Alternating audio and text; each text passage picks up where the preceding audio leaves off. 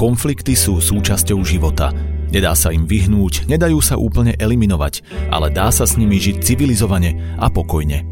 V sérii Cena konfliktu hovoríme o tom, čo nám môžu konflikty vziať, ale aj o tom, čo nám môžu priniesť, o čo nás môžu obohatiť, ak sa nebojíme rozprávať sa, počúvať druhých a premýšľať. Podcast moderuje Zuza Fialová. Táto séria podcastov sa bude venovať konfliktom. A začíname tým najväčším konfliktom a najvýpuklejším asi, a teda vojnou. Vojnou, v ktorej všetci žijeme, či sa nám to páči alebo nie, sme v nej zapojení. Vojna je konflikt, ktorý má to špecifikum, že je ako keby metakonfliktom, ktorý je zahrňa vlastne viac malých konfliktov v sebe a nedá sa úplne od neho uísť. Tá vojna sa deje za našimi hranicami, počúvate o nej veľa, ale my sa budeme trošku rozprávať o tom, ako vlastne pracovať s tým, že prichádza nám veľa informácií, niečomu rozumieme, niečomu radšej ani nechceme rozumieť. A teda e, máme s tým spojené rôzne veľmi e, vybičované emócie a ako, ako sa s tým vlastne vysporiadať a ako s tým žiť. A ja som si na toto pozvala človeka veľmi povolaného, môjho trošku kolegu a dovolím si povedať aj priateľa, e, pána generála Macka, teda generála vo výslužbe. Nemusíme ho predstavovať, lebo je pomerne populárna osoba v e, súčasnej dobe. Vítajte, pán Macko. Dobrý deň, ďakujem pekne za pozvanie. My sme sa spolu stretli, alebo teda spolupracovali sme najviac, keď e, ste sa aj vy, aj ja vrátili z Afganistanu a rozprávali sme o tom, ako vlastne tá vojna vyzerá, ako vyzerá zblízka. Ja som robila pomoc e, rozvojovú tým ľuďom, ktorí vlastne utrpeli tou vojnou a vy ste velili vojskám NATO a teda snažili ste sa nejakým spôsobom ten konflikt riešiť tou vojenskou cestou. Takže chcem sa spýtať, teraz už ste v civile, chýba vám tá armáda? Tak armáda mi určite chýba, ja som strávil 35 rokov v armáde Ehm, armáda je veľmi komplexné prostredie. Ehm, to ste zažili, vy ste boli s vojakmi, s nemeckými, takže chýba mi to.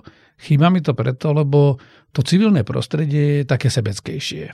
Mm-hmm. Ja som začal fúšovať aj do politiky a to vidím, že tá politika je veľmi taká impersonálna a personálna. Impersonálna v tom, že nemôžete sa spoláhnuť na nikoho, že či vám nevrazí nôž do chrbta, a na druhej strane je veľmi personálna, lebo tí ľudia skôr než o téme sa hádajú o sebe, e, medzi sebou. Ano. Toto v tej armáde, ak to má fungovať, tak je inak, že vlastne v také dobre fungujúcej armáde, aj keď sa plánuje operácia, tak ten veliteľ si vypočuje tých podriadených, dajú mu rôzne odporúčania, na konci ho musí prijať rozhodnutie. Jasne. Ale musí ho prijať a vysvetliť tým ľuďom tak, že oni za ním idú že ich neženie pred sebou. Chápem. No, k tomu sa ešte dostaneme, že kto koho ženie pred sebou, lebo to je zaujímavá tiež e, téma. Ale ja by som ešte takto to otočila, že, že dobre, že e, je tam teda silná m, miera tej závislosti jeden od druhého a tým pádom, keď sa to robí dobre, tak samozrejme aj tá lojalita je dôležitá. Ja si to presne pamätám, aj keď som bola v krajine cudzej, nebezpečnej, tá v Afganistane, že moja ochranka to boli vlastne miestni ľudia, ktorí si ma vážili a dôverovali mi. A tým pádom ja som mohla ísť aj do nebezpečných miest, ktoré oficiálne neboli povolené, lebo tí ľudia ma upozornili miestni, že teraz tam nechoď, alebo my pôjdeme s tebou, alebo poďme inou cestou. Takže tomu to rozumiem. Ale stále je to tak, aj bežní ľudia si to tak predstavujú, že armáda a vlastne vojak má smrť v popise práce, ako sme to my dvaja rozprávali aj potom neskôr, keď sme sa vrátili z toho Afganistanu, že ale nielen zabiť druhého človeka, ale aj byť zabitý. Hej, že je to vlastne inštitúcia, ktorej hlavným nejakým cieľom je v podstate zabiť druhých ľudí. A keď to takto vyhrotíme, že že dá sa vôbec o tej armáde uvažovať v nejakých, ako keby, že, že je to niečo pozitívne, alebo že potrebujeme to, lebo sú ľudia, ktorí hovoria, že proste na čo, že buďme všetci pacifisti, majme sa radi armáda je zbytočná, na čo to vlastne máme. Ja to popravím, tá armáda je práve na to, aby ste nemuseli zabiť, ale ak to zlyhá, tak musíte byť pripravení aj zabiť. Aby nezabili vás, aby nezabili vašu rodinu, aby nezabili ďalších ľudí. Tá armáda je presne na tom, že že vy ju potrebujete, dokiaľ existujú také sily v tom svete a existujú tie iné armády alebo iné ozbrojené skupiny, ktoré e, predstavujú aj ozbrojenú hrozbu, tak tá armáda musí byť dostatočne silná a musí budiť rešpekt. Ja nehovorím, že strach, ale musí budiť rešpekt, musí naozaj vyzerať ako armáda, musí sa správať ako armáda a musí vysielať aj jasný signál, že, že ak bude treba, aj zasiahne.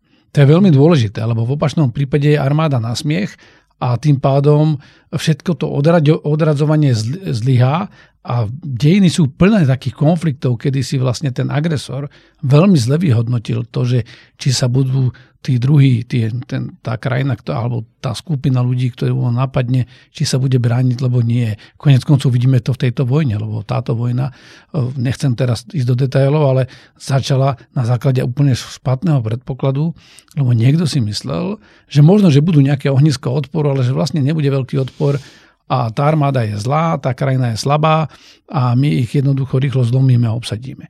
Veľmi dôležité u vojakov je uh, taká kombinácia. Ja som to vždy učil našich vojakov, lebo máte aj rôzne misie.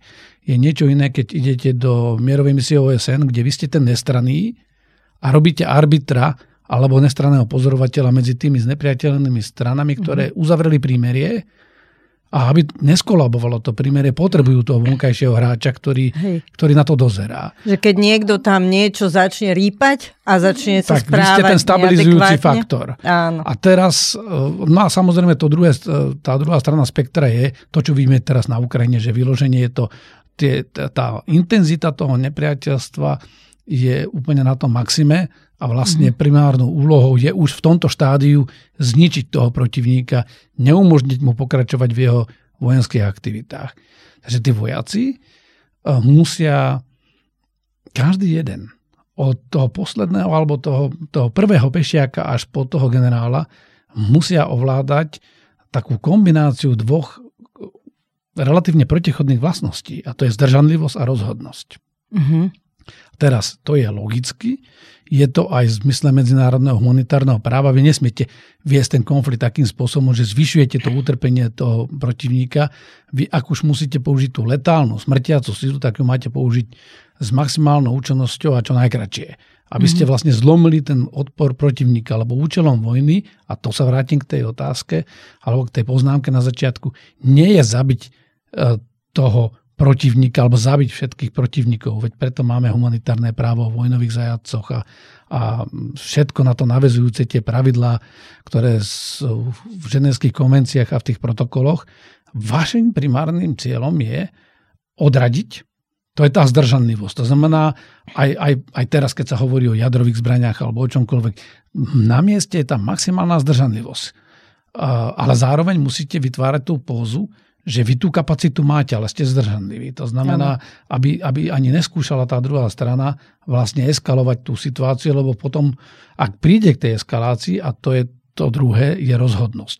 Tá mm. rozhodnosť to musí byť naozaj jasné, to musí byť veľmi jasná, ostrá akcia a tam už prichádza aj na to zabíjanie, ale primárnym cieľom tej armády je vždy odradiť, mm-hmm a až keď toto všetko zlyhá, že napriek tomu odradeniu a napriek všetkým tým posolstvám, e, ktoré sa snažíte tým dobrým výcvikom, dobrou pripravenosťou, dobrou kvalitou tej armády vyslať komukoľvek, kto by uvažoval, že síce je silnejší, ale musí vedieť, že je vysoká cena ak bude chcieť napríklad napadnúť krajinu. Ano. Aj tú malinku, lebo aj malé krajiny sa v histórii ubránili práve preto, lebo fungovalo to odradzovanie. Mm-hmm. Že vlastne to je jak v prírode. Proste predátor pôjde po tom slabšom, e, po tej slabšej obeti.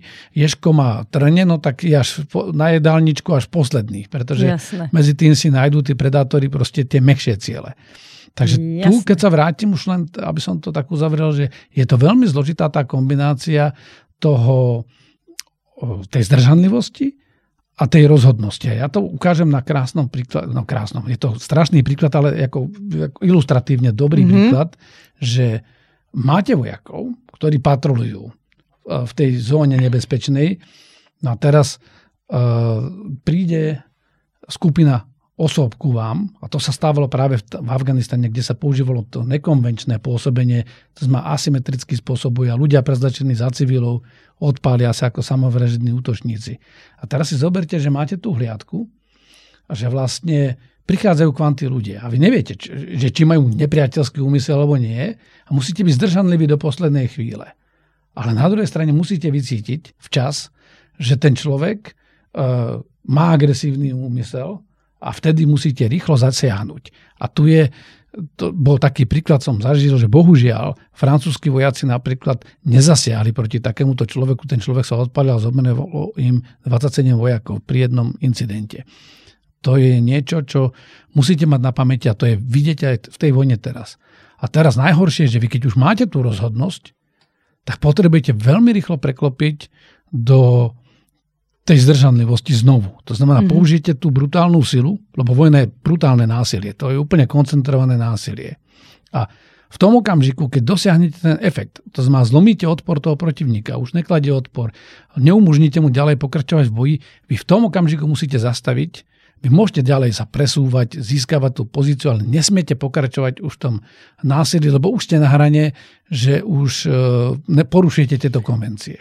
No a toto ma zaujíma, lebo aj toto vidíme na Ukrajine, že toto, čo hovoríte, je ako z učebnice, že tak by to malo byť a teda veľakrát, aj keď sú tí zahraniční vojaci na tých misiách, sa snažia to dodržovať, ale teraz to, čo vidíme na Ukrajine, jak hovoríte, brutálne násilie, ale vojna má aj to do seba, že je, sú tam absolútne zosilené emócie. A aj v, tom, v tej bojovej situácii, v akej sa nachádzajú teda obidve strany bojového konfliktu, ale aj ľudia spoločnosti, tie emócie sú extrémne.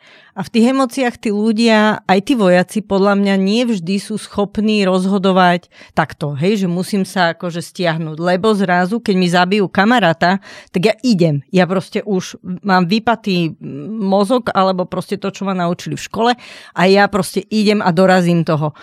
Že Zrejme asi teda sú aj na to pripravovaní v príprave tí vojaci, ale druhá vec je, že že ako potom vlastne má armáda Slovenska alebo aj NATO armády, že ako sa s tým potom nejako pracuje, že tí ľudia, keď sa vrátia a teda určite majú, nie je to jednoduché, keď e, niečo také zažijem a vidím, smrť a krv a násilie, že, že čo s tým potom?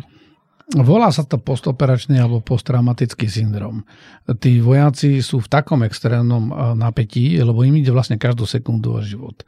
A v takej vojne aj teraz toto, čo vidíme, alebo aj v, tej, v tom Afganistane, tí chodia von, čo patrolujú proste, e, kde sú tie hostility alebo tie nepriateľské úmysly na každom kroku, my stále ešte trpíme tými atavizmami z prírody, že my keď sme v nejakom nebezpečí, generujeme obrovské množstvo adrenalínu a to vlastne nás robí rýchlejších, čulejších, ale aj agresívnejších. A naozaj pod e, vplyvom tých emócií ja nepoznám konflikt, kde by sa nestali aj nejaké porušenia pravidiel. To znamená, že to násilie išlo za hranicu alebo za tie pravidla. Nehovorím, že to robí každý, ale vždy sa nájdú takí jedinci, lebo sme len ľudia. Jednoducho, my nie sme mm-hmm. kde sa dá naprogramovať, že to vypne. Jednoducho my, ako náhle sa necháme zaťahnuť do tej emócie a to je veľmi ľahko v takomto vypätí a po tej únave. Napríklad teraz beží pol roka vojna a každý deň vidíte roztrhané tela, vidíte proste rozbité, rozbité budovy. Potom ste napríklad aj ten Ukrajinca, vidíte tam zabité deti a podobne. No samozrejme, že tých ľudí chytá aj zúrivosť a potom je veľmi ťažko ich udržať. Priamo na boisku platí to, že preto sú dôstojníci dôstojníkmi, že to nie je len, že, že vedia ovládať svoje remeslo, že vedia vycvičiť tých vojakov a že vedia vydávať rozkazy. Samozrejme, rozkazy sa vydávajú, keď máte nejaký plán. Lebo akože rozkazovať bez plánu je katastrofa, už len ste začali. Ale no to vidíme v mnohých prípadoch práve pri tých ruských vojskách napríklad, že, že im to chýba. Ale väčší problém je, že vy musíte byť aj natoľko psychicky odolní, že keď vám tí ľudia zlyhajú, vy musíte vedieť zakročiť. A mhm. keď sa to deje, tak stane sa vždy nejaký takýto, takýto problém, e, tak potrebujete to rýchlo utlmiť, lebo ak to neurobíte, to je lavína. Mm-hmm. To mhm. násilie, to, to je dav. To, to vidíme aj v obyčajnom dave, že, že z obyčajnej pokojnej demonstrácie sa veľmi rýchlo dá pre, akože preklopiť do nejakého násilia a stačí malá iskrička. Jedno zlé slovo, jeden zlý pohyb a vlastne potom ten dav okolitý, on nevníma všetko, on vníma len to, že sa niečo deje a pridáva sa rýchlo. Takže toto je faktor na tom bojsku, no a potom neexistuje niečo ako e, tá post, e, operačná rekonvalescencia. Tak, jak je to po tej operácii, fyzicky, keď vás operujú lekári, tak vy keď z takéhoto konfliktu prídete, tak musíte mať nejakú fázu tzv. dekompresie. Je to rôzne, dokonca aj z týchto kvázi stabilizačných alebo mierových misií, rôzne krajiny majú rôzne pravidlá. Ja keď som bol v Nemecku ešte, tak napríklad Kanadiania a Holandiania, oni fakt majú tzv. dekompresiu, že tých vojakov stiahnu a nepustia ich rovno do rodiny. Uh-huh. idú na nejaké, nejaký priestor, napríklad Briti chodievali na Cyprus alebo Holandiania niekde do, na Kanárske ostrovy a, alebo inde, kde mali nejaké zariadenie a vlastne tých vojakov potrebujú, aby odventilovali. Aby, aby tú agresivitu si nepriniesli so sebou do rodiny, lebo vlastne reagujete veľmi rýchlo a razantne. Lebo to je to, čo v tom priestore sa učili a vlastne doma vám nevinne povie manželka alebo dieťa niečo a tie konflikty potom vznikajú, to je známe. Mm-hmm. No a druhá vec je ten samotný stres taký, že, že to vidíte na tých vojakoch, že vlastne majú niekedy problém sa začleniť do toho pokojného mierového života. Stále majú tú, tú podozrievavosť, že odkiaľ príde aký úder alebo niečo, že je to ťažké. Takže musia na, to, na tom pracovať aj psychológovia. Na Slovensku sme v začiatkoch v tomto. Musím mm-hmm. úprimne povedať, že áno, začíname robiť s tým posttraumatickým stresom, ale je to skôr také, že už keď sa prejavia symptómy, že tá prevencia je tam veľmi slabá, je to dané našimi tradíciami, našimi kapacitami. Mm-hmm. No to som sa chcela spýtať, že či vy sám ste boli v situácii, že ste museli zabiť niekoho v práci a že ako s takou situáciou, že, že či vy ste na, na sebe pocitili takýto syndrom, že bol som v bojovej operácii a ako ľudovo povedané šibe mi z toho? Nebol som s tým samopalom v tej línii, lebo už ako generál, samozrejme vždy som mal ten samopal so sebou aj pištol a, a kamkoľvek sme sa pohli, či keď som išiel aj s britským kolegom, vždy sme tak chodili, že to nie je také, že, že te, keď ste už generál, že vlastne vy už ste ten papaláš, ktorý sa akože vezie v nejakom bezpečnom mieste, no za tam nie je nič bezpečné. Jeden z mojich prvých cvičiacich, Markus Knaj, bol veliteľ regionálneho veliteľstva Sever a keď som prišiel do Bydgošte ako výcvikár, a vlastne po pár týždňoch, keď prišiel do Mazary šerif, spáchali na ňo atentát. On ho už Hej. prežil, ustal to. To znamená, nie ste v bezpečí. Ale vy vždy... ste ešte skôr vlastne cieľom niekedy tým, že ste ano, vlastne generál. Ale bral som si samozrejme aj to, túto zbranie, lebo na konci, keď e, sa vám niečo stane vonku, mimo ten tábor, tak e, každá hlaveň v úvodzovkách je, je dobrá. Pokiaľ ide o tú zodpovednosť, no bol som šéf operácií. E, okrem iného, som riadil operácie v rámci celého Afganistanu, riadil, riadil som tzv. priamu leteckú podporu. To sú aj tie bomby. To ano. je proste e, to, že musíte na ten cieľ niekedy udrieť, či už e, lietadlami pošlete tam vrtulníky alebo niečo e, také, čo dokáže zlomiť toho protivníka. Vydávate príkazy, ktoré znamenajú pre mnohých ľudí to, že zomrú. Ano. Poviem taký incident padol nám v horách vrtulník. Bolo to v noci. V Afganistane vy to viete, že tam sú tie mesačné tiene. Že sú ano. obdobia, kedy vlastne je veľmi slabé svetlo a vlastne musíte mať len aktívne infraprístroje. Padol nám vrtulník e, v horách. Poslali sme preň druhý, aby extrahoval tú posádku, lebo ten už nebol schopný odletieť a zrazu máte skupinu ľudí, ktorú vy vidíte cez termovíziu, vidíte ju aj z lietadiel, ktoré máte vo vzduchu a z tých prieskumných prostriedkov, ktoré sme boli schopní tam pres poslať, ale neviete detaily. Vidíte len tie siluety, že sa hýbe, že z tej, z tej oblasti obývanej do toho kopca sa vydala skupina ľudí. A teraz máte pred sebou rozhodnutia, blížia sa k tým, k tým e, vojakom, ktorí tam zostali. Tá smola bola, že aj ten druhý vrtulník jednoducho pri tej snahe extravať tých druhých tak spravil tzv. hard landing alebo natvrdo pristál a poškodil sa tiež. Mm-hmm. A mhm. stratili sme kontakt s tými vojakmi. Mm-hmm. Jednoducho nemali sme rádiové spojenie. Mm-hmm. No a vy sa teraz musíte rozhodnúť a hovorí vám plukovník na tom operačnom centre, že pán generál, máme už len 10 minút. Mm-hmm. Potrebujem go, no go. Ja nebudem hovoriť ďalej tie detaily, ale ten princíp je, že vy sa musíte rozhodnúť v krátkom čase. To je extrémny stres. A ste si vedomí, že sa rozhodne, že zdá sa to, že to je sterilné na diálku. Ale vy sa ráno dočítate, že to bolo nechcem povedať, že školský výlet, lebo o 10. večer asi to nie je školský výlet, ale, ale, ale môže to tak byť prezentované. Lebo vy to mm. nikdy neviete v takomto priestore, že pokiaľ nemáte presne tie oči na cieli, tak to neviete. A to isté, keď boli tzv. predpripravené palby, eh, lebo sme hľadali aj ciele. My sme vedeli, že ktorí sú organizátori.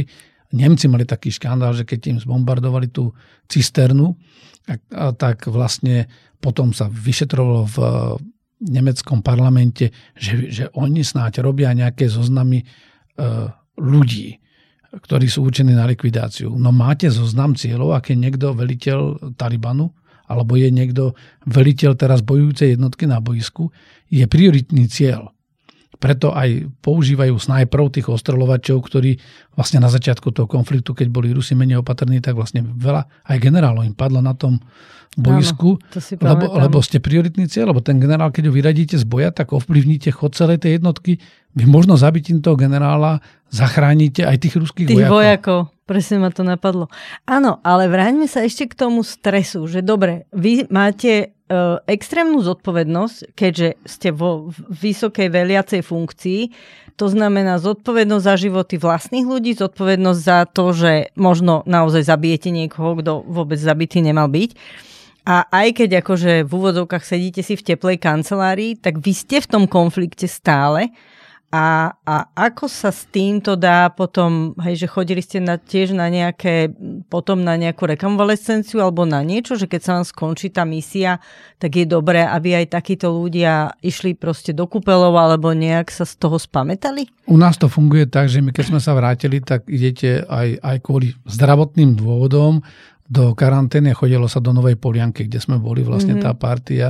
A samozrejme, že v momente, ak by niekto mal, a to sa dá aj spraviť diskrétne, lebo, lebo ešte všeobecne na Slovensku, keď potrebujete ísť psychologovi alebo psychiatrovi, tak na vás spoločnosť pozerá ako divne, divne že to ste nejaký vadný a pritom je to úplne normálna vec. Keď má niekto chrípku, tak si zoberie antibiotika a zoberie si antipyretika, aby proste potlačil teplotu a vyliečil sa rýchlejšie keď je to na predpis, musí ísť k lekárovi. Uh, ide sa s ním poradiť. Mm. A keď má človek psychické problémy alebo túto traumu, tak uh, samozrejme by sa mal ísť poradiť tiež. Ja som nemusel vyhľadať takúto, poviem otvorene. Asi, asi je to aj tým nastavením a, a takým tým dlhodobým tréningom. A, a druhá vec je, musíte sa zamestnať. Najhoršie je to, že keď prídu títo vojaci z tej stresovej zóny, tak treba ich rýchlo niečím iným zamestnať. Eh, lebo ako náhle to neurobíte, tak vtedy vlastne otvárate ako keby pandorinu skrinku pre ten stres, že vlastne znovu vám ten stres príde, ale vy už nemáte to prostredie, kde by ste ho vedeli vybiť. Áno, presne. Toto aj si pamätám, že keď začala vojna na Dombase v 2014, tak my sme vlastne ako PDCS pomáhali organizáciám, ktoré vtedy veľmi ako keby spontánne a, a nie úplne s podporou štátu sa snažili práve integrovať vojakov, ktorí, e, teda dobrovoľníkov, ktorí vtedy bojovali Ukrajinci na Dombase, lebo sa vracali chlapi po drogách, e, alkohole, to všetko, čo tam videli, tak tí chlapi naozaj boli veľmi v zlom stave, aj psychickom, aj, aj kondične. A až to nielen, že to spôsobovalo v rodinách problémy, že domáce násilie a tak ďalej, ale až komunity to trhalo. Že až keď, keď bola vysoká koncentrácia mužov z frontu v nejakom menšom mestečku, tak to mesto muselo iné bezpečnostné ako keby opatrenia e, robiť, e, čo ja viem, čo sa týka nočného kľúdu, čo sa týka bezpečnosti v meste, lebo naozaj ten, tá agresivita a ten stres sa vylieval na ulice toho mesta.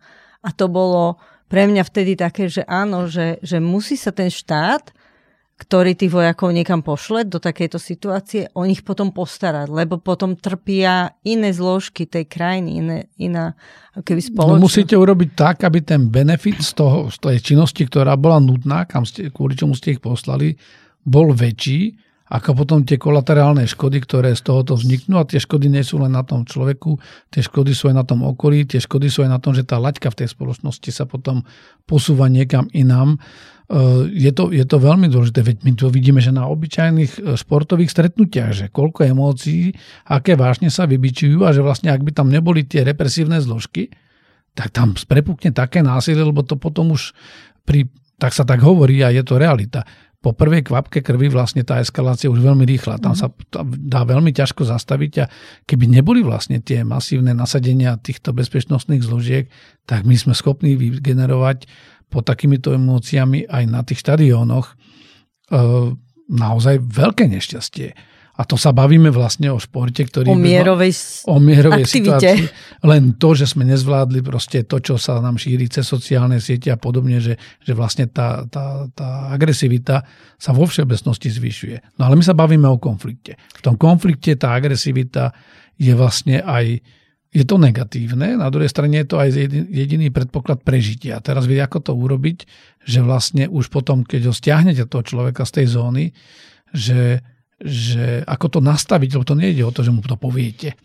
Jasné. To, to, to je, tam sa vybudujú také automatizmy, že musíte mať aj tie iné bezpečnostné pravidlá a musíte počítať aj s tým, že to, čo je bežne slovná potýčka, že si ľudia zanadávajú, tak jak to robia na internete aj slovne, že môže veľmi rýchlo eskalovať do nejakého násilia. To znamená, musíte mať aj po ruke uh, tieto, tieto bezpečnostné zložky, aj tí zdravotiakov, ktorí o tom vedia, že ako s takýmito ľuďmi robiť. Lebo vy sa tomu nevyhnete, ale uh, nemôžete ich izolovať. Ich potrebujete naopak integrovať do tej spoločnosti, aby sa naučili znovu žiť v tej spoločnosti. Hej. A ešte takú provokačnú otázku mám, že uh, máme dobrú armádu v Slovensku? Tak máme armádu dobrú, máme ju samozrejme výkonnostne aj vycvičenosťou, aj vybavenosťou primeranú tomu, koľko sme do nej investovali. A investovali sme do nej málo. E, to znamená, tá armáda je Aha. tak dobrá, ako sú dobrí tí ľudia v nej a teraz niektorí aj napriek tým zlým podmienkam rastú aj, a idú ďalej a niektorí sú obeťami aj tej, tých podmienok, že tá armáda nie je ani zďaleka dokonalá. A je to len preto, ja, ja len tú myšlienku chcem, no. že, že je to preto, lebo vlastne, že akú armádu máme, závisí od toho, že ako spoločnosť vníma naliehavosť tej potreby tú armádu mať. Hej, a to ma vedie k dvom otázkam. Prvá, že toto, čo ste povedali, tá naliehavosť. Máte pocit, že sa to teraz zvýšilo tým, že máme za hranicami vlastne vojnu, reálny konflikt a že teda ľudia cítia, že a do asi je fakt dobré mať teda tú armádu. A druhá vec, že keď sa hovorí o investovaní, tak veľa sa hovorí o stíhačkách, vrtulníkoch, všelijakých zbraniach, ale nehovorí sa o ľuďoch, že do tých ľudí musíme investovať. Napríklad, že psychológov potrebujú, že potrebujú nejaký iný, hej, ten všeobecný, akože pre, tá predstava o vojakoch je, že vlastne oni nič nerobia, valajú sa v tých kasárniach, majú pohodičku a potom idú skoro do dôchodku. Takže ako to je?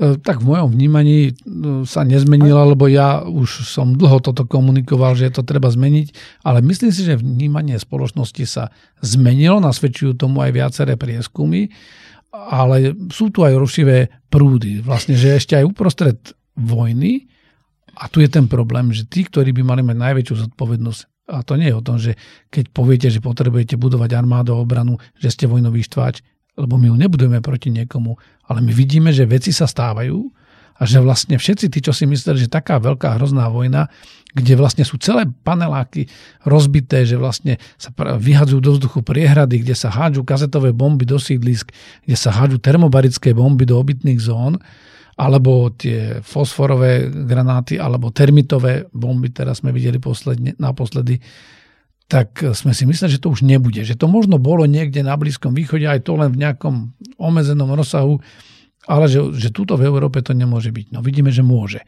A deje sa to na našich hraniciach a ja nechcem ani strašiť ani nič, ale skrátka, to je, keď viete, že požiary vznikajú, no tak je dobre mať hasiča. Keď viete, že konflikt môže prísť a môže prísť v rôznych podobách, to nemusí byť len to, čo, čo vidíme na Ukrajine, no tak je dobre mať armádu. Takže toto si myslím, že ľudia vnímajú viac, ale máme aj takých politikov, ktorí, oni to vedia a napriek tomu e, teraz budú hovoriť čokoľvek iné, proste, lebo, lebo je to ľúbivé, že dajme radšej peniaze na to alebo na ono. A teraz tej druhej otázke, no je to dané tým, že koľko sme do toho investovali a naozaj ľudia, alebo vojnu, ja to hovorím v tých svojich vstupoch teraz v tejto reálnej vojne, že, že ako je to možné, že tí Rusi nevyhrávajú, lebo hovorím, že vojnu vyhrávajú ľudia. Mm-hmm. Napriek všetkým tým zbraniam, jasné, že s holými rukami tú vojnu nevyhráte. Preto aj tí Ukrajinci potrebovali tie zbranie, dostali nejaké.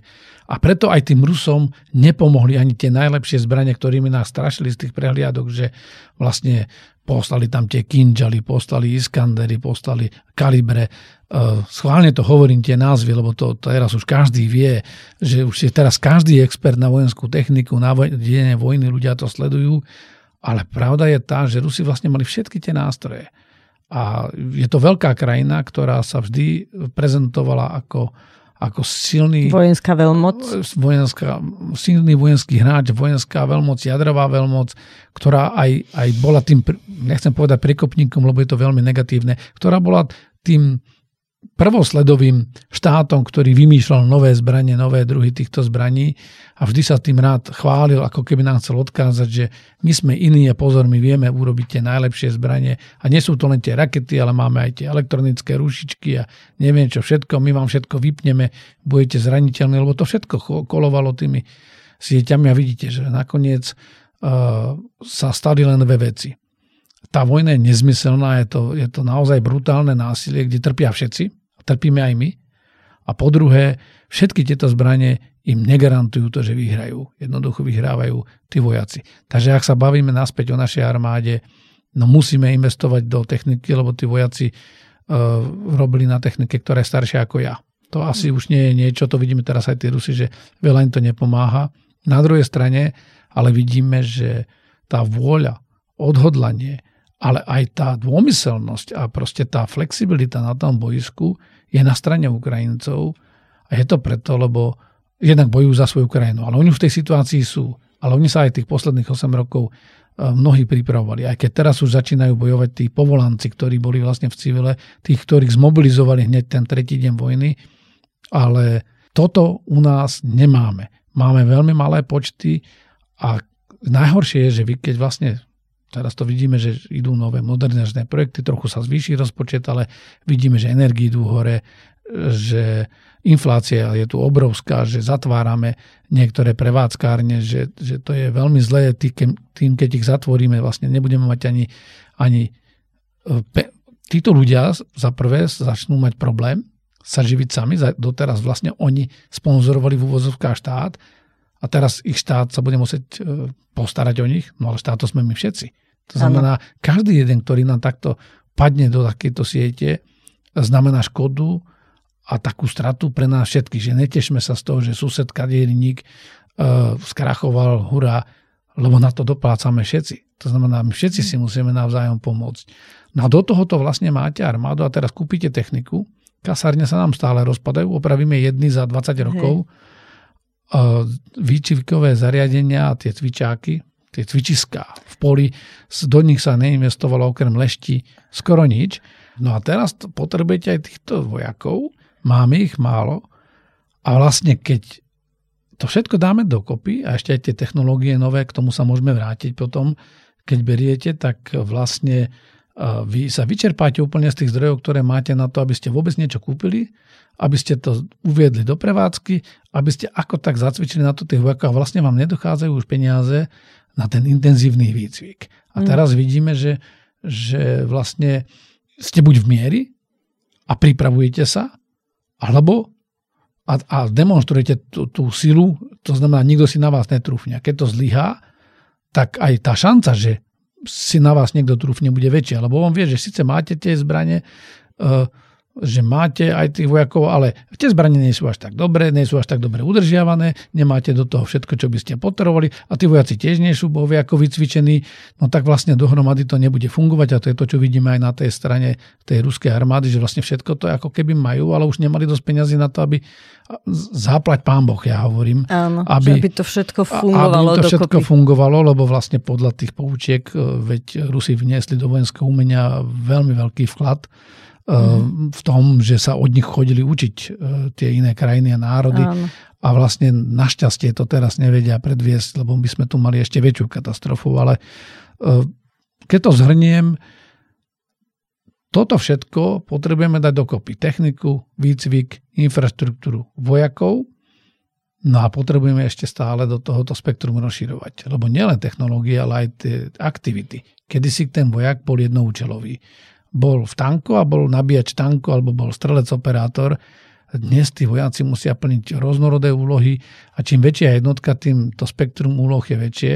Nehovoriac o tom, že tie konflikty sú naozaj hybridné. A hybridná vojna to nie je, že nejakí botovia a trolovia e, diskreditujú niekoho na internete alebo robia len tieto útoky. To je v tom, že tá hybridná vojna využíva ekonomické, informačné nástroje. My sme zraniteľní v kybernetickom priestore, potrebujete zachrániť a na druhej strane e, to nie je len hekovanie vášho bankového účtu. My dnes vidíme, že títo hekery vedia sa aj brániť proti dronom, ktoré zrazu ja. prišli a ja čo počúvam z toho boiska, že máme drahé vojenské drony, ktoré sú za milión, a potom sú aj drony za 100, 200 eur z marketu z Tajvanu alebo od ďal nakúpené. No ale vedia tí vojaci s tým narábať, vedia no. na to podvesiť kameru alebo, alebo niečo iné a, a vlastne toto všetko vám, ako keby sa tie nožnice ešte stále viac otvárajú. Hej. No ale teraz ste aj začali takú ešte tému inú tej súdržnosti v tej spoločnosti. Ak ste hovorili o tom kaderníkovi, že vlastne E, my nemôžeme vnímať tú vojnu len ako naozaj e, teda to boisko a to, že ako ide tá bojová línia a sledovať to teda, lebo to je iba jedna stránka tej vojny, ale presne, že na, k nám to ide jednak, že teda mali sme na začiatku tej vojny uh, veľkú úlohu. Naša krajina prvýkrát, ktorú myslím si, že dôstojne zvládla prijať veľké množstvo utečencov, zabezpečiť im to bezpečie a, a nejakú nejaký základný servis. Ale samozrejme teraz pociťujeme ekonomické dôsledky, pociťujeme iné dôsledky, ale aj tú emóciu strachu, že aha, že je to naozaj blízko. No a teraz ja, mne sa zdá, že sú také dva extrémne protipolné prístupy k tej vojne medzi ľuďmi. Že jeden je taký, že no, nemali by sme sa do toho môcť zapájať, lebo aj my sa staneme terčom. Hej, ne, radšej neposielajme tie zbranie na tú Ukrajinu, nepomáhajme, lebo aj tí Rusi budú potom naštvaní na nás a prídu až sem že držme sa ako keby z, dia- z diálky, alebo teda buďme neutrálni. Hej, to tiež niektorí sú, majú takú ako predstavu, že dá sa byť neutrálny ako malá krajina. No a teraz ako keby tá druhá, ten druhý extrém je, že poďme aktívne do toho a ešte viac im pomáhajme, lebo vlastne oni bojujú za nás a teda keď porazia toho agresora u seba na svojom území, tak ho ako keby zabrzdia tam a ten agresor už nepríde k nám. Že ako vlastne sa vyznať v tejto debate, lebo nemyslím si, že niekto z nás tu je taký, kto by sa tešil z tej vojny, tešil zo zomierania, tešil z toho, že je všetko drahšie.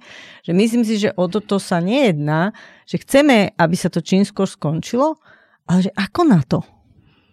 No, toto je asi to najdôležitejšie, čo, čo, o čom by sme mali premýšľať lebo on sa to navonok prezentuje ako konflikt, že tí, čo hovoria, že treba pomôcť Ukrajincom, a, a, aby sa mohli brániť, tak sú označovaní tou druhou skupinou ako vojnoví štváči a tí druhí zase hovoria, že urobme mier za každú cenu. No len tu je ten problém, že, že čo to je mier?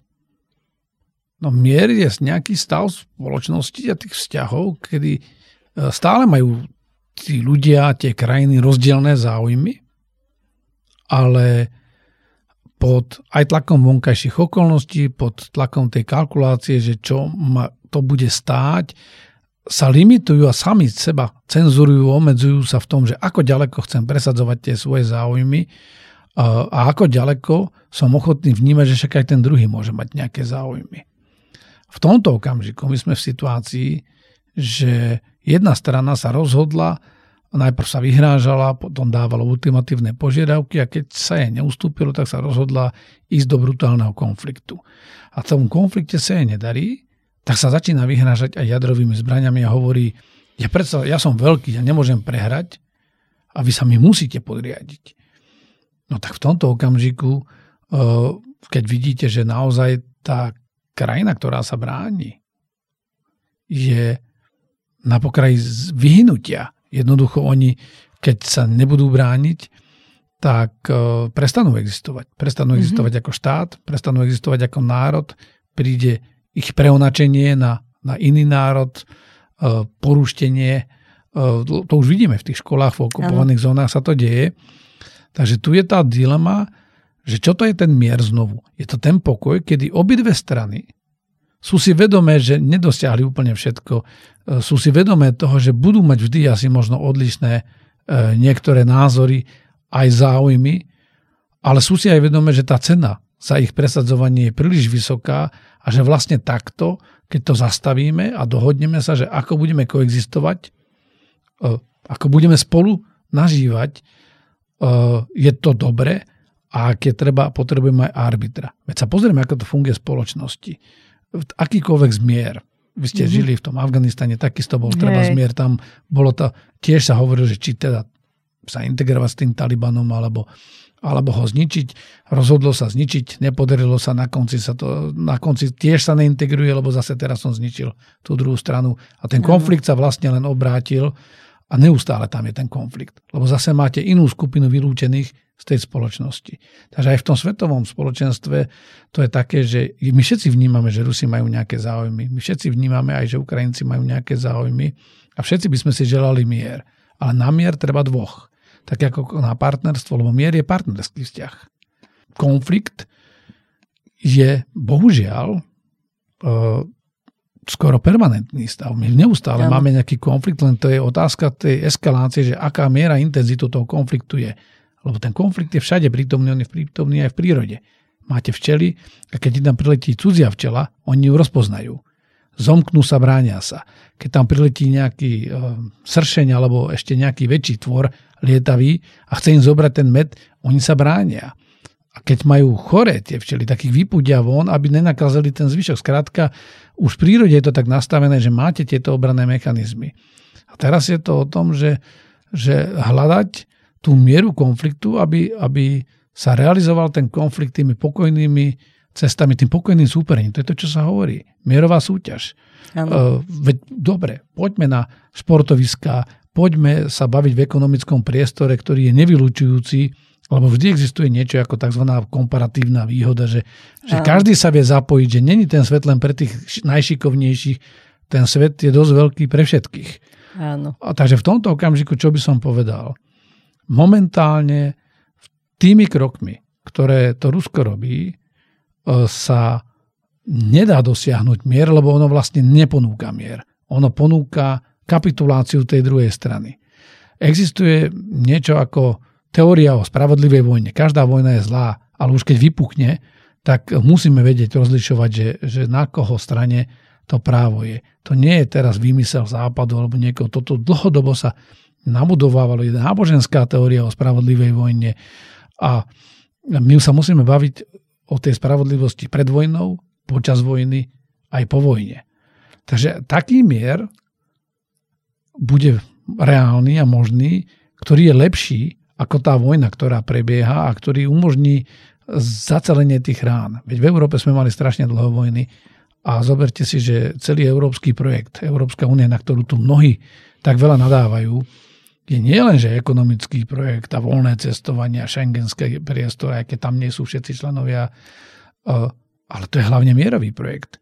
Veď po tých staročiach vojen sa dokázalo nájsť riešenie, že tí odveky nepriatelia na tom kontinente, ktorí boli Francúzi, Prusi alebo Francúzi, Nemci, našli spoločné riešenia. Vlastne to dalo základ Európskej únie a vlastne preto my tu od roku 1945 nemáme vojny a bohužiaľ v tej zóne kúsok na východ od nás sa takéto riešenie nenašlo. A to no, znamenalo... Už len Balkán vlastne sme zažili. A, tak, a pod, ale to vidíte, že aj ten Balkán, že vlastne tou cestou je, že dokonca aj to urovnanie srbsko-kosovské, že sa snažíme ho robiť cestou, že poďte do nejakej väčšej rodiny, kde stále budete mať nejaké problémy, trenice, ale nebudete po sebe strieľať. Ano. Budete si ich riešiť inak.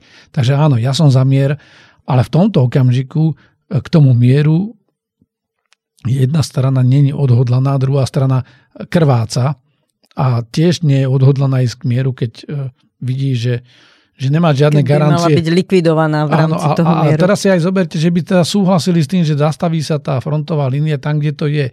Oni nemajú garancie, že... Že, že dodrží tá druhá strana slovo. Lebo, lebo ja som videl teraz taký dobrý zostrich, že ako sa vyvíjala retorika Putina hovoril na začiatku, že my plne uznávame Ukrajinu, ešte na začiatku milénia, my plne uznávame uh-huh. Ukrajinu, vrátanie Krymu, nemáme s tým problém. Potom povedal, že no Krym, to sa oni sami rozhodli. Potom povedal, že No Krym, uh, však my sme tam boli, akože vojaci, dávali sme na to pozor. Potom priznal, že však my sme to celé zorganizovali a dali sme tam tých vojakov, vládli sme to, aby sme zabránili krvi preliatiu a preto sme to rýchlo prevzali. A potom povedal, že ale už okrem Krymu nebudeme chcieť žiadnu inú oblasť. O tri mesiace na to prišlo povstanie na východe Ukrajiny, ktoré bolo ale organizované tajnými ano. službami, tým Ruskom a vlastne potom povedal, ja, aby som to skrátil, lebo to by sme mohli dlho hovoriť, tak povedal, ešte dva dni pred agresiou eh, prezidentovi Macronovi, že oni na Ukrajinu nezautočia. Hej. A dnes vidíme, že minimálne 100 tisíc mŕtvych je do 9 miliónov či už utečených mimo Ukrajinu, alebo vnútorne premiestnených. A teraz, keď sa vrátim k tomu aj, že tým argumentom, že prečo im pomáhať, nepomáhať, lebo my ľudia hovoria, že aká vojna, že tam sa na fronte bojuje, ale že ostatní si chodia bežne do školy, do kaviarne. Tí ľudia chodia do školy, chodia aj do tej kaviarne, chodia aj do tej fabriky v tej zvyšnej časti Ukrajiny za cenu toho, že keď príde letecký poplach a nebudú mať uh, to šťastie, že včas sa schovajú, tak zomrú, uh, alebo dokonca niekedy ani nepríde ten poplach a tie rakety padajú. Padajú do Záporožia, padajú inde. Ale tá krajina, aby fungovala, aj tí vojaci, aby mohli bojovať, to sú obrovské prostriedky. A teraz tá krajina nemôže sa zastaviť, lebo ak teraz im dávame miliardy, aj financujeme, aby aj vôbec mohli prežiť, aby mali čím nakrmiť ľudí, tak e, sú to len miliardy a to, že funguje aspoň časť tej ekonomiky, generuje ďalšie desiatky miliard, z ktorých oni vlastne vedia, ako tak prežiť. Takže ak by sme povedali, že, že to je že veľký nebudeme komfort, sa zapájať. Že... Tak, tak tí ľudia neprežijú a opačne, ak by sme im povedali, že teda musí, nemajú robiť, no tak by sme museli uh, riešiť mnohonásobne väčšie prostriedky. Skrátka v tomto sme teraz to jedno veľké, jeden ten veľký uh, tých včeličiek, ktorý uh, musí držať pokope. Uh, my buďme radi, že tu vojna nie je. Mm-hmm. A dokiaľ nemáme signál jasný, my nechceme ísť do tej vojny, preto ani sa do toho neangažujú tie západné krajiny. Ano. Dodávame len tie zbranie Ukrajincom, aby, aby prežili, lebo, lebo zatiaľ nevieme, ani nikto nepovedal zo strany agresora, že kde to má skončiť. Či to má no. skončiť na našich hraniciach, no, či to má skončiť to. na Odre alebo na Atlantickom pobreží a, a že prečo to vlastne je. Lebo celé to dianie je okolo toho, že niekto je frustrovaný a myslí si, že napriek tomu, že má jednu sedminu sveta, že má ešte málo a že vlastne svet je nespravodlivý, lebo on si zaslúži viac. Na svete žije 8 miliard ľudí a my sa tu bavíme o jednom štáte, ktorý má 145 miliónov, ktorý by chcel ako keby nadiktovať tie podmienky niekomu druhému. Ja nejdem opahajovať jednu alebo druhú no. stranu, ale, ale principiálne sme za to, aby bol ten mier, ale k tomu mieru v tomto prípade dospejú buď tým, že obidve strany uznajú, že, že už nič lepšie ako mier nemajú a nič mm-hmm. lepšie ako mier nedosiahnu. To znamená, k tomu mieru musia dozrieť.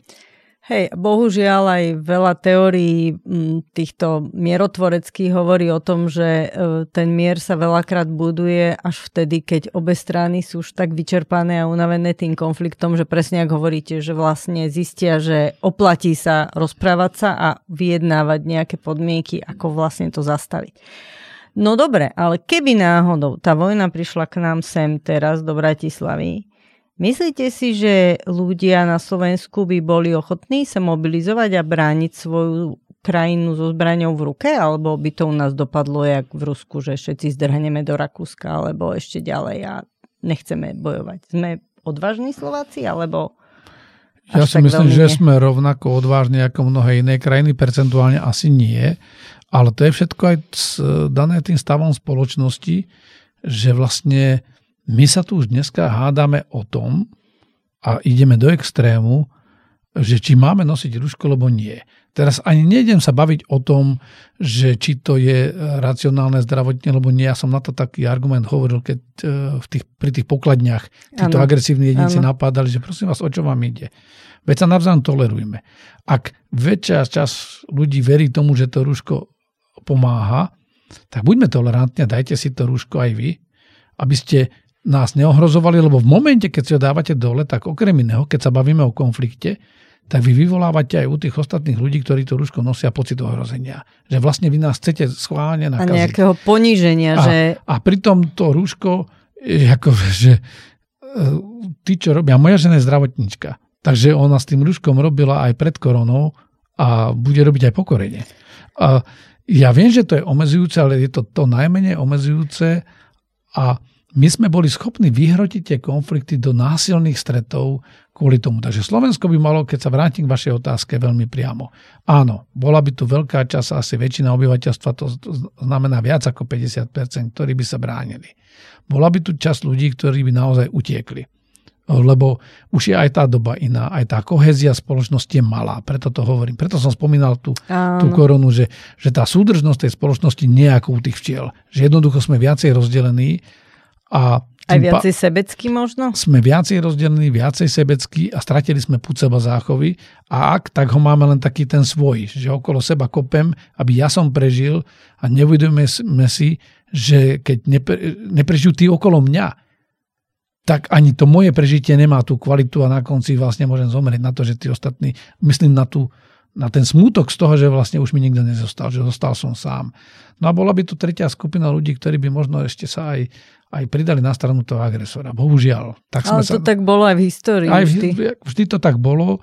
A je to o tom, že ako teraz nabudovať tú spoločnosť, že udržať tú rôznorodosť a vnímať to, že spoločnosť vždy bola rozvrstvená a nemyslím tým, že bohatý a chudobný, ale rozvrstvená, že máme rôzne názory, rôzne Áno. záujmy, ale musíme nájsť, že čo je to viac, čo z nás robí Slovákov, ale nemyslím teraz etnicky len, ale čo z nás robí občanov Slovákov, že prečo táto komunita má držať pokope ako tie včely, že, že ten iný úl je predsa len iný a že vlastne všade dobre je, ale tuto je to miesto, kde chcem vlastne e, žiť, kde sa mi oplatí aj zomrieť za to, aby tí ostatní moji príbuzní najbližší prežili, lebo, lebo to je pre nás to najlepšie miesto na svete. No a to je otázka, že môže táto vojna vlastne túto debatu priniesť, alebo môže priniesť niečo pozitívne pre nás zatiaľ, ako pre Slovensko, že môžeme sa z toho nejak posilniť, alebo ako spoločnosť niekam prepracovať? Napriek tomu, že sa všetkým zdá, že tá vojna nás rozdeľuje, že nás rozdeľuje aj v tých iných krajinách, tak e, ja si myslím, že to už sa deje. To, čo sa pýtate, sa deje. Veď si zoberte, že tá Európska únia sa zomkla, že nakoniec sme reagovali, napriek tomu, že všetci šomreme, máme na to Áno. rôzne pohľady, ale zomkli sme sa, lebo to vidíme, dokonca aj, aj ten nemecký kancelár, ktorý bol veľmi rezervovaný a, a je to dané aj tým, že z ktorej politickej strany vychádza a že Nemci veľmi veľa investovali do tých vzťahov s Ruskom a vlastne je to to nie je niečo, že oni by mali niečo proti Ukrajincom alebo nám. Jednoducho, to je ako v partnerskom vzťahu. Vy ste investovali strašne veľa emócie, aj kreditu, aj, aj, aj, aj, aj, aj ku svojej duše do nejakého vzťahu a len tak ľahko sa nechcete vzdať, len preto, že teraz prišiel prvá zrážka, prišla prvá zrážka, prvý konflikt. To znamená, aj, ja, ja aj toto vnímam. Ja som v Nemecku žil 4 roky, robil som s nimi ďalšie roky. Všetci nemeckí veliteľia prešli cez môj výcvik, takže poznám aj ich myslenie a to nie je v tom, že oni by nemali radi Ukrajinu alebo podobne. Jednoducho investovali príliš veľa do vybudovania toho vzťahu s Rusmi, lebo si myslel, že to bude ako s tými Francúzmi, že, že vlastne keď sa navzájom prepojíme, keď budeme navzájom na sebe závislí, tak vlastne aj v tých slabých chvíľach e, táto, táto, tento spoločný záujem preváži. Áno. A vlastne toto opustiť a ísť do neistoty, to je to, čo nám e, robí tú nestabilitu. Ale principiálne ja si myslím, že sa to deje, že prehodnocujeme to a že vlastne sa nám teraz práve ukazuje, ja robím aj na nejakých projektoch, o ktorých by som ešte nechcel veľa hovoriť, lebo výsledky ešte nie sú, ale je to o tej odolnosti spoločnosti. A nemyslím tej nanútenej, že teraz dáme dekret vládny, keď sa ani vláda nevie dohodnúť, vidíme, že aká tá politika je na vrchu, že vlastne ano. aj v tej ťažkej kríze vlastne oni neznejednocujú tú krajinu, že, že vlastne sami sa hádajú, stále riešia seba. Ale vo všeobecnosti si myslím, že ten trend, že ako tú spoločnosť nastaviť, že tu je, lebo naozaj máme takú kulmináciu, jak biblickú úplne kulmináciu kríz, že vlastne prišla nám pandé, mali sme veľkú finančnú krízu. Z tej sme sa poriadne nezotavili a prišla uh, pandémia, prišla do toho uh, teraz vojna. vojna a teraz do toho prichádza aj tie dôsledky vojny. A, to a nie klimatická je pre... kríza a, ešte. A klimatická kríza graduje úplne, aby toho nebolo málo. Takže ja si myslím, že veľa tak fermentuje medzi nami, že aj napriek tým emóciám a niekedy tým zjednodušeniam a tomu odvrknutiu, že a nech už je tak alebo onak, že si to uvedomujeme, že vlastne teraz sme v takom formujúcom momente aj v dejinách, lebo máme dve cesty, ktorými sa principiálne môžeme vydať. Buď e, začneme budovať tú kohéziu, lebo ono aj po každej vojne prišla tá, tá povojnová eufória. Áno. Alebo ešte viacej prehlbíme ten konflikt a vlastne skolabujeme. Hej. No tak držme si palce, aby sa našli v našej krajine lídry, ktorí ukážu, alebo teda budú schopní, uh, tak ako ten dobrý generál vie v tých vojakoch vybudovať tú lojalitu. A aby v politike sa našli takí ľudia, aj v tej maličkej, však teraz máme komunálne voľby, aby aj tí na, v tých obciach, mestách, aby sa našli takí ľudia, ktorí naozaj dokážu spájať a nie ešte eskalovať a rozdeľovať a vlastne mm, živiť konflikty a na nich si myslia, že vyhrajú svoje body. Tak toto je také moje želanie. Je to veľmi krásne želanie a je podporené dejným vývojom, pretože ľudstvo už zažilo všetko. Samozrejme, technika sa mení, ale podstaty konfliktov sa nemenia. Tie konflikty, to je to silné presadzovanie si svojich záujmov a, a vždy, keď príde veľká kríza, tak tí lídry nakoniec vyrastú. Vyrastú ako huby po daždi, proste príde tá vlna a to je to, čo, čo tak jak bunky sa vedia regenerovať, ja si myslím, že aj civilizácia, aj ľudia sa nakoniec vedia, vedia vlastne zomknúť a že títo lídry prídu a ja nám to želám všetkým a verím tomu, že aj tá vojna skončí a bude mier. Ale budú bohužiaľ aj veľké obete, ktoré to bude stáť. Tak je dôležité, aby sme sa o tom vedeli rozprávať a o tom bol aj náš podcast. Veľmi pekne ďakujem pán Macko, že ste si našli čas. Ešte raz ďakujem za pozvanie a za dobré, ale ťažké otázky. Dnešný podcast pre vás moderovala Zúza Fialová a o produkciu a strich sa postaral Marek Vaňous. Cena konfliktu je to, čo platíme za nezvládnuté konflikty, ale aj to, čo vzácne môžu do nášho života priniesť. Sme radi, že ste s nami.